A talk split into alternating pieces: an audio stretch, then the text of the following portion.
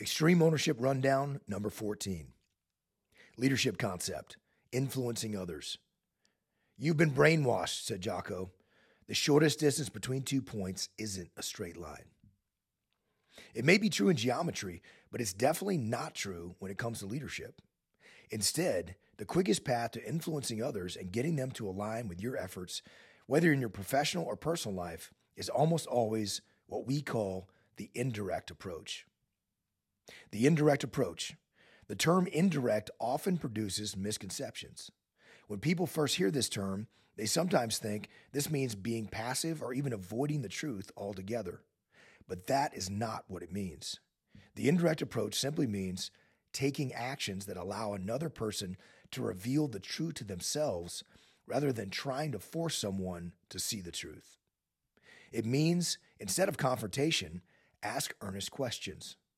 It may not seem like it, but this is actually the shortest route to leading successfully and influencing others for the good of the team and the mission. The trap. It's a counterintuitive concept. It's a common pitfall.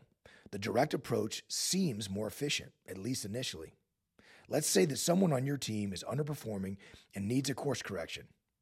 Or you need to get someone else in another department to provide you support they didn't deliver.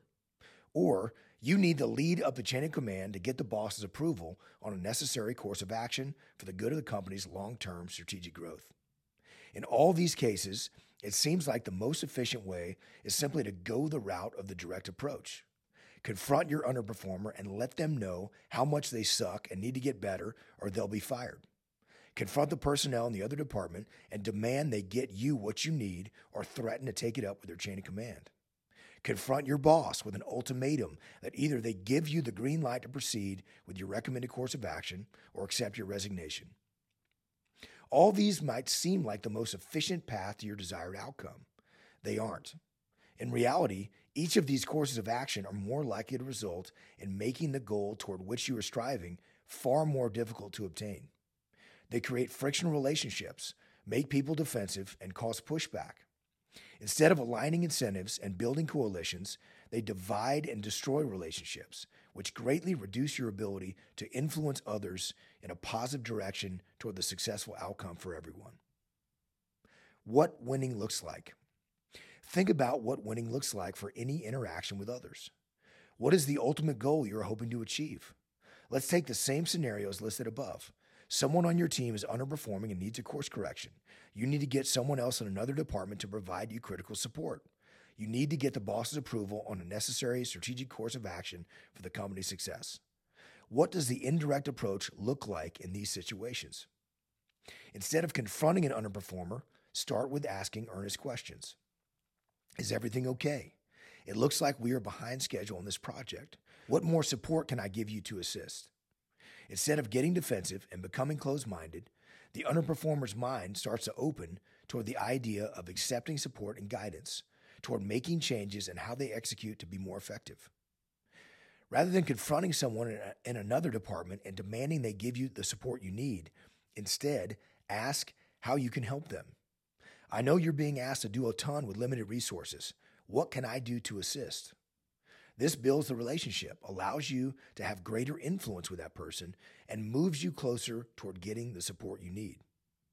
Instead of giving the boss an ultimatum, ask the boss questions about their strategic goals and what they think is the best way to achieve those goals.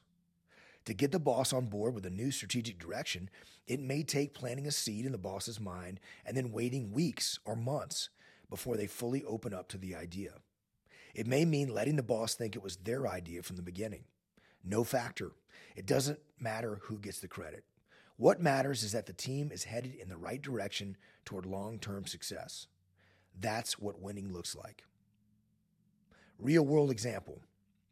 I tell people the truth, a supervisor told us as a point of pride.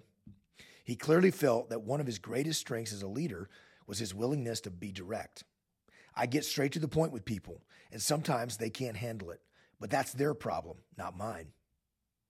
The supervisor's smile was evident, even on the small scale of my computer screen in the Zoom meeting. This was an Extreme Ownership Academy live session with over 200 leaders from across the U.S.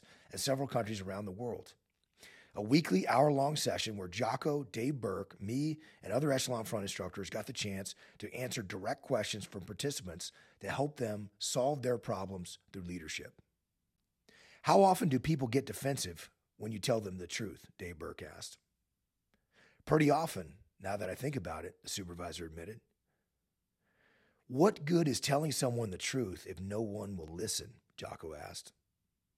The supervisor didn't answer. When you hit someone over the head with a hammer of truth, they're going to stab you with the ego blade. Jocko and Dave explained the power of the indirect approach and how, by asking questions and allowing people to reveal the truth to themselves, the supervisor could circumnavigate people's defensiveness, prevent them from digging into a fixed position, and open their mind to influence for the good of the team and the mission.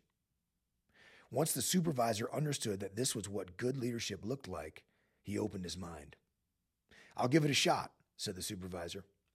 I think that might solve a lot of the leadership challenges I've been struggling with. I thought it was them, but it turns out it's me. For action. This week, think about where you need to take a more indirect approach in your relationships. Are there individuals at home or at work to whom you are trying to reveal the truth, yet you see them getting defensive and digging into their position? What earnest questions can you ask them to reveal the truth to themselves? Identify the areas where you will implement the indirect approach in your world this week. Then go forth and execute.